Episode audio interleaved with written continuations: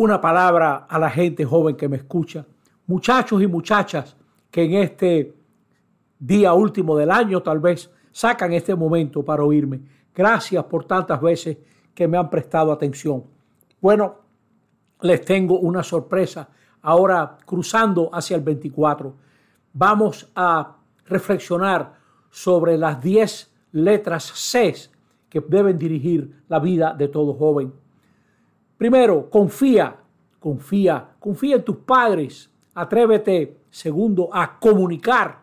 Comunícale lo que estás viviendo y escucha con respeto lo que te quieran decir. Coopera en tu casa, en la sociedad, en las instituciones donde vives la vida. Coopera. Sí, Señor, no pienses solamente en ti misma, en ti mismo. Crece. No te quedes donde está. Aprende otro idioma, una, una destreza, un oficio. Crece físicamente. Haz ejercicios. Sé constante. Nada valioso se logra en un día. Cree en ti mismo, en ti misma.